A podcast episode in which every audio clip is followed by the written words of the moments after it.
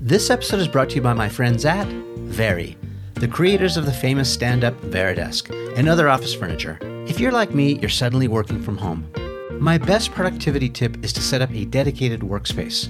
My comfy couch or the kitchen table so close to the refrigerator and snacks wasn't really working for me. So I recently set up a fully loaded home office setup using office furniture pieces from Vari, and now I've got a whole mission control in a separate room for my kids and the dogs ready to roll. Vari has everything you need to transform your home workspace from desks, ergonomic chairs, and converters that transform any table in your home into a standing desk. Products are super easy to set up by yourself with little or no assembly, usually within minutes. Shipping is free in the US, and most items ship out next business day. Right now, you can save 10% off Vari Home Office products with the code WFH2020. See the full collection and save at Vari.com. That's V A R I.com and use the code WFH2020 and check out to save 10%. Now let's get back to the show. It only really makes sense of your life looking backwards. We subscribe to a myth, I think, uh, that life is linear. We do that when we come to write our resume, you know, because you have to put the whole thing together on one side of paper or two. Yeah. So you pick certain things out in bold and italics and uh, put key dates on it. And the whole idea is to convey to people that this was some well-ordered plan that's been unfolding. And of course, really, it's just a relentless process of improvisation and, and doing the next thing that's of interest. If you're like me, you know Sir Ken Robinson from his famous TED Talk. But you should also know that he works with governments, education systems, international agencies, global corporations, and some of the world's leading people to unlock the creative energy of others. Sir Ken Robinson is the most watched speaker in TED's history, and the talk that put him on the map in my radar was his 2006 talk, Do Schools Kill Creativity? It has been viewed online over 60 million times and seen by an estimated 300 million people in 160 countries. It inspired me because I never really was good at school or taking tests. I was kind of hyper and couldn't really focus well. I was also a pretty sensitive kid. Actually, still am a sensitive adult, full of creative ideas and dreams that I'm still pursuing. Sir Ken's talk was also a game changer and has helped me raise my kids with more wisdom and understanding, as they're each blessed with very different skills. One is an analytic deep thinker, another who is athletic and very organized, one who is free spirited and full of light, and the youngest who probably might be a combination of them all. Here's an excerpt of that inspiring talk. So, I want to talk about education and I want to talk about creativity. My contention is that creativity now is as important in education as literacy, and we should treat it with the same status. I had a great story recently, uh, I love telling it, of a little girl who was uh, in a drawing lesson. She was six and she was at the back drawing, and the, the, teacher said this little girl hardly ever paid attention. And in this drawing lesson, she did. And uh, the teacher was fascinated. She went over to her and she said, What are you drawing? And the girl said, I'm drawing a picture of God. And the teacher said, But nobody knows what God looks like. And the girl said, They will in a minute.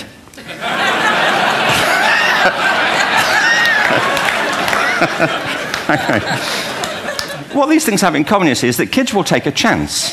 You know, if they don't know, they'll have a go. Am I right? They're not frightened of being wrong.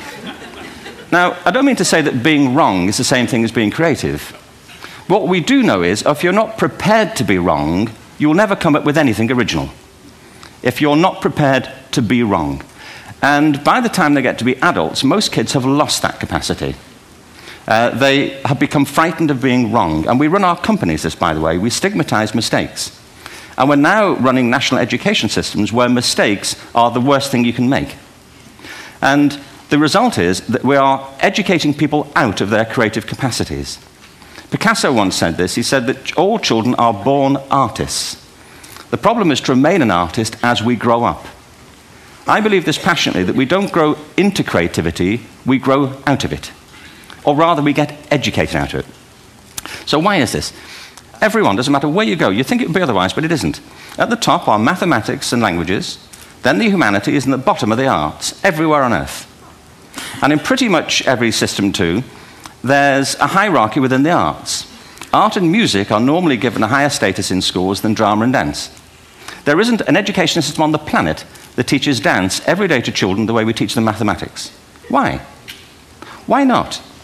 I think this is rather important. I think maths is very important, but so is dance. Children dance all the time if they're allowed to. We all do. We all have bodies, don't we? You know, did I miss a meeting? I mean, I think. Truthfully, what happens is, as children grow up, we start to educate them progressively from the waist up. And then we focus on their heads and slightly to one side.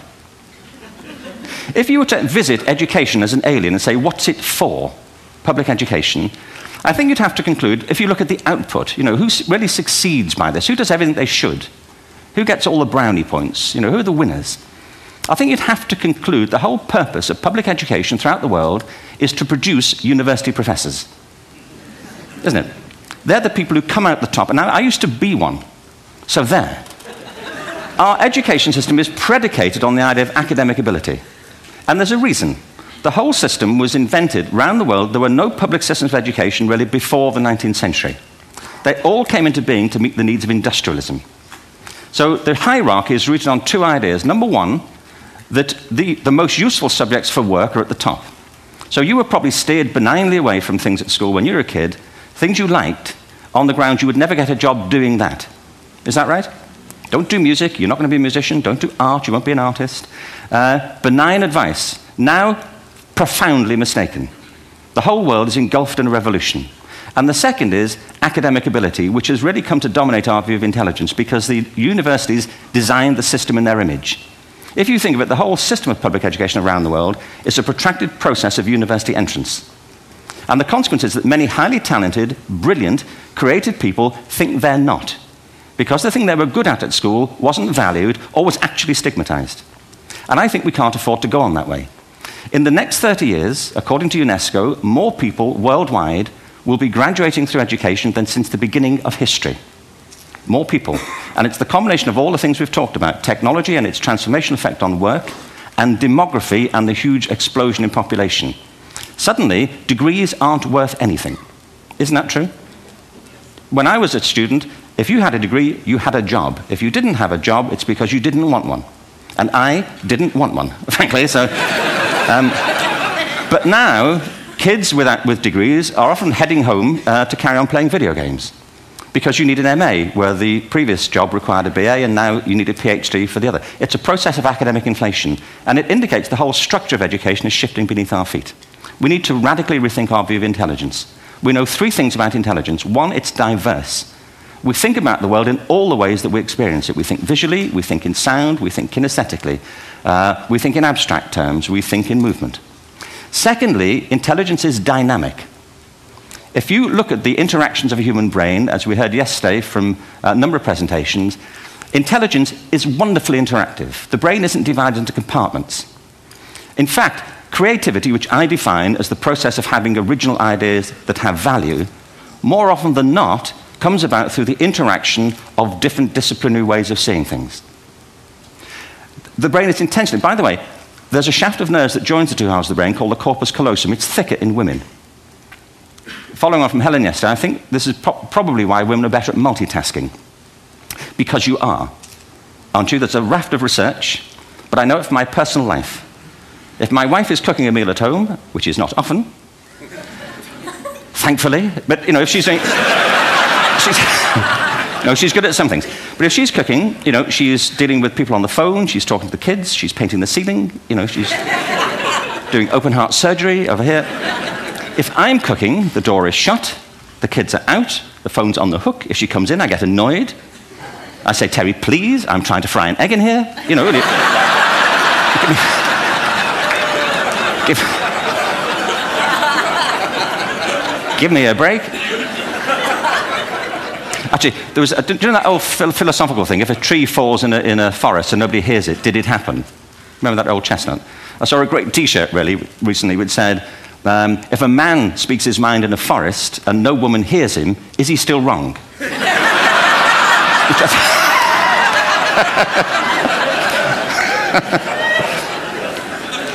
and the third thing about intelligence is it's distinct.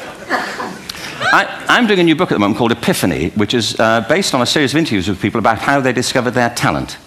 I'm fascinated by how people got to be there. Uh, it's really prompted by a conversation I had with a wonderful woman who may, most people have never heard of. She's called Gillian Lynne. Have you heard of her? Some have. She's a choreographer, and everybody knows her work. She did Cats and Phantom of the Opera. She's wonderful. I used to be on the board of the Royal Ballet in England, as you can see. And uh, anyway, Gillian and I had lunch one day. I said, How'd you get to be a dancer? And she said it was interesting. When she was at school, she was really hopeless. And the school in the 30s wrote to her parents and said, We think Gillian has a learning disorder. She couldn't concentrate, she was fidgeting. I think now they'd say she had ADHD. Wouldn't you? But this was the 1930s, and ADHD hadn't been invented, you know, at this point, so it wasn't an available condition. You know, people, people, people weren't aware they could have that. Anyway, she sent, went to see this, um, this specialist. So this oak panelled room, and, and, she was there with, uh, with her mother, and she was led and sat on this uh, chair at the end, and she sat on her hands for 20 minutes while this man talked to her mother about all the problems Gillian was having at school. And at the end of it, um, because she was disturbing people, her homework was always late and so on, little kid of eight, in the end, uh, the, uh, the doctor went and sat next to Gillian and said, Gillian, I've listened to all these things that your mother's told me. I need to speak to her privately. So she said, he, he said, wait here, we'll be back. We won't be very long. And, and, uh, and they went and left her. But as they went out the room, he turned on the radio that was sitting on his desk. And when they got out the room, he said to her mother, just stand and watch her. And um, the minute they left the room, she said she was on her feet, moving to the music. And they watched for a few minutes, and he turned to her mother and he said, You know, Mrs. Lynne, Gillian isn't sick, she's a dancer. Take her to a dance school. I said, What happened? Said, She did. I can't tell you how wonderful it was. We walked in this room, and it was full of people like me people who couldn't sit still, people who had to move to think, who had to move to think. They did ballet, they did tap, they did jazz, they did modern, they did contemporary. She was eventually auditioned for the Royal Ballet School. She became a soloist. She had a wonderful career at the Royal Ballet. She eventually graduated from the Royal Ballet School, found, found her own company, the Gillian Dance Company, met Andrew Lloyd Webber. She's been responsible for some of the most successful musical theatre productions in history. She's given pleasure to millions, and she's a multimillionaire. Somebody else might have put her on medication and told her to calm down. I hope you enjoyed this episode with Sir Ken Robinson as much as I did. Now let's get into it. So I usually ask my guests, how did you get this job? I don't really have a job. Uh, and I've had jobs in the past. I've done all kinds of things. I was, uh, I've run big projects. I've uh, taught in universities. I've worked with education systems around the world. So I have been employed. I would like to think that I uh, some kind of wastrel. But for the past uh, seven or eight years, I've worked independently you know, as a, a, writer, and I guess uh, get asked to advise on projects of various sorts, and, and I rather enjoy it. I, I, made a decision that I wanted to work independently for a while, and that's what I do. Talk to us a little bit about creativity, because um, you know some would argue that mathematics or science or other things carry more weight than, say, the arts or other things. Well, now, people do say that, uh, but people say a lot of things that are wrong. that's just one of them. That's yeah. a great example of the things that people say that are not true. The first thing is that uh, creativity is not confined to the arts. I, am always very keen to point this out that, that, that you can be creative at anything. Technology. And anything. Anything. You can be a creative uh, software developer, a creative business person, you can be a creative chef, a creative mathematician uh, you can be creative in absolutely anything that involves your intelligence.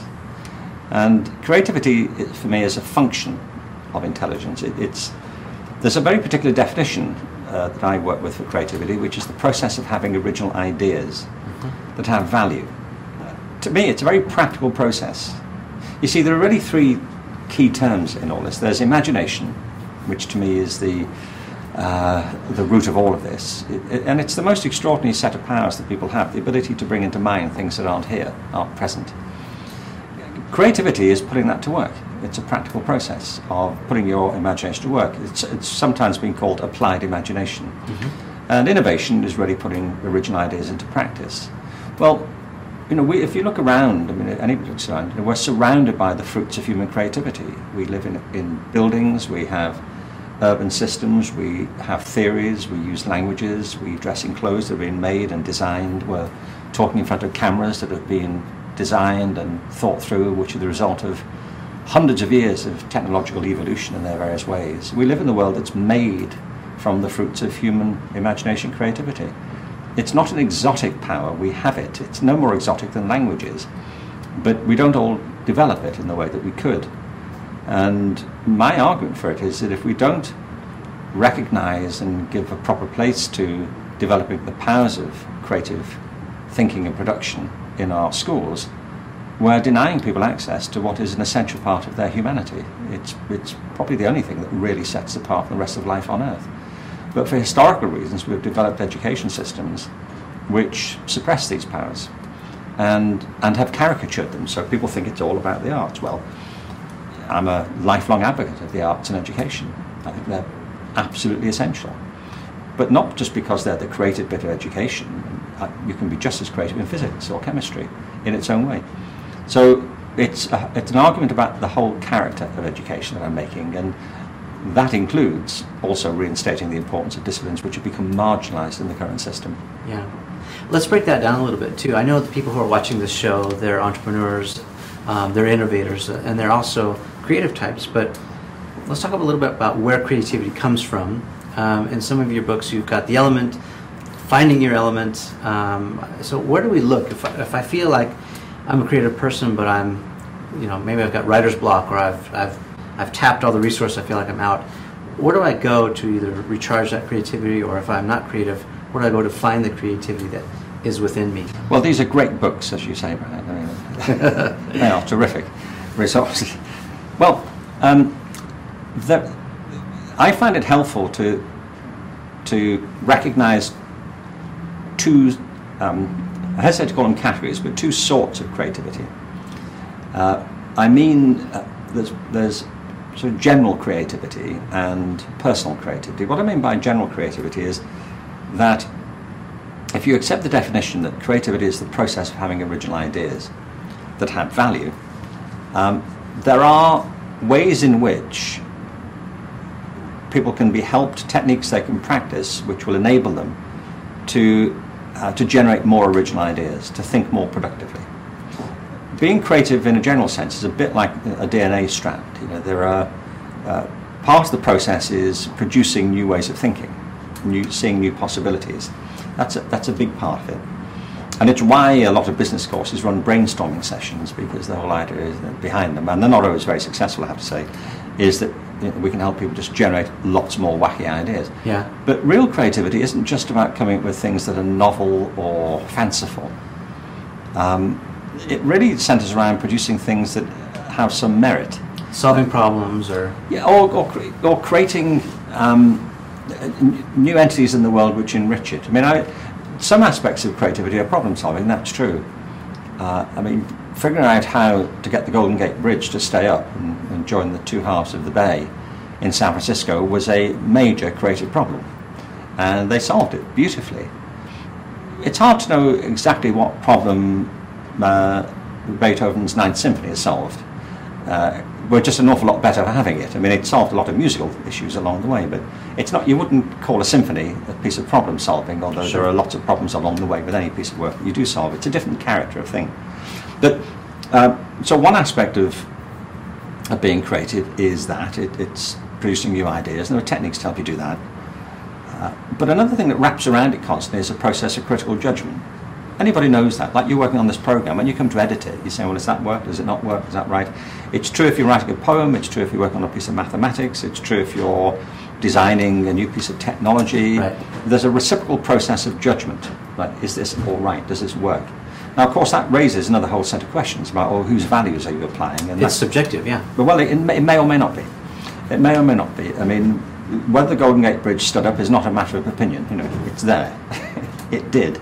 I don't think people disagree much about E equals mc squared anymore. They're thinking, oh, that's probably right. Yeah. Um, but there's an element of connoisseurship and feel and intuition very often about this. I remember a mathematician once saying to me that in a PhD program in pure maths, one of the things they, uh, one of the criteria they use to judge a PhD in pure mathematics is aesthetic. In other words, how elegant is the proof? Because sure. they think the more elegant it is, the more likely it is to be true. So, if people want to be more creative in a, in a general way, there are techniques you can learn, there are um, uh, practices that you can refine, and there are ways in which this can be tackled in, a, in an operational way. And if, you, for example, if you want groups to think more productively, there are ways, and there are proprietary systems out there that will help you do that. Edward de Bono, for example, has a very interesting program called Six Thinking Hats, and there's a whole program uh, called Synectics. They're, they're, very interesting ways of freeing people's thinking. Sure. Um, but there's also personal creativity. Uh, what I mean by that is that it's what I talk about in the element, that in the middle of all of that, we're all very different as well. We have our own talents, our own aptitudes, our own interests. And uh, when it comes to certain sorts of production, what excites people is that they've found a medium that really turns them on. So, for example, some, some people find that, that they have to move, it's dance. Or they walk into a chemistry lab and they light up. Or they walk into a TV studio and think, I get this. I was talking to a guy recently, actually, who was a radio interview, and I said, When did you get into all this? And he said, actually, as a kid, I went on a school visit to the local radio station when I was 14 with my whole class. Uh, he said, we all went round, they thought it was interesting, they couldn't get me out of the place. He said, I sat there in the chair and I thought, this is my life, this is what I want. So is that, is that what we're calling passion then these days? It's two things, I think, really. One of them, when I talk about the element, it's an, I mean, I've only um, used the expression, it's in common uh, circulation, uh, which is that when people are doing the thing that, suits them best, we just say to them, we will say casually, they're in their element. It, it's like a fish in water. This is where they're meant to be. It's yeah. like a bird in the air. And uh, then, so to me, it's two things. It's finding things you're good at, but not just things you're good at, things you also love. So if you find something that you're good at that you love, well, you know, that's a very sweet spot to be in eventually. Yeah. So that differs for all of us. I mean, I, and I find this in all the work I've done, almost anything you can think of, any human activity, there, there, will be people who can't wait to get up in the morning to get to it, and people whose hearts sink at the very thought of it. Mm-hmm. Because we're, we're different. You know, there are there are different things that excite our energy. Yeah. So, th- th- and I think it's when people are most energized and most excited by something that they're more likely to do their best personal creative work. Sure. It's very hard to write a novel if you don't like doing that type of thing. Yeah, agreed. It's very hard to come with MC squared if you find the whole thing boring.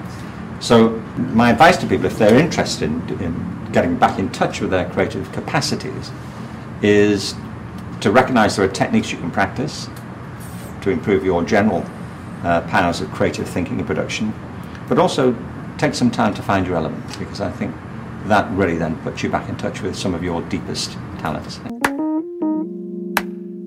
I wanted to take a quick second to thank you for watching and listening. It means the world. Because in 2008, when I created this show, I was in a very different and difficult place. You know, up to that point, I'd worked for about 11 different companies and bosses. My last real job with a paycheck and health benefits was at Universal Pictures, working on the brand marketing and strategy team in the home entertainment division with budgets of over $30 million. I left Universal to pursue my dream of becoming a writer, director, and producer, having my own production company. So my little startup was brand new and self funded, heading into the Great Recession, and I felt like I was in huge trouble. I created Behind the Brand to solve my own problem. The idea was to produce a show about innovators, entrepreneurs, and the stories behind their success so that we could take a page from their playbooks. Millions of you now watch and listen to my show every month, and I'm so grateful. And over the last few years, I've seen a lot of shows popping up that look like us, which is fine and predictable. But if you're new here, here's how I'm a little bit different. If you asked me how I built this, I would have to answer it was an original idea born out of necessity, not imitation. I'm not a journalist with a fancy pedigree or someone who's never worked in business. This show is not distributed by one of the largest publishers in the world. We are fiercely independent, and I'm proud of it. I'm not one of these multimillionaires who built a show to promote their huge life insurance company, wine business, or real estate empire or to sell you self help programs. Nope, I'm probably a lot like you. I'm married, raising four kids, and running my business. I'm in the trenches every day trying to keep my head above water and figure out how to be a little bit better tomorrow than I was today. I'm your eyes and ears when I go behind the brand. Thank you again for all the love and attention. There's no way I could do this without your support. If you feel like it, don't forget to leave a review with as many stars as you think is fair. I can stand on skill alone, but I'm a package deal. I can write the whole song and rap for real. I got my head in the cloud with a pun intended. I don't need to see nobody. I don't want no visits. Introverted, I just flirt with the music. Small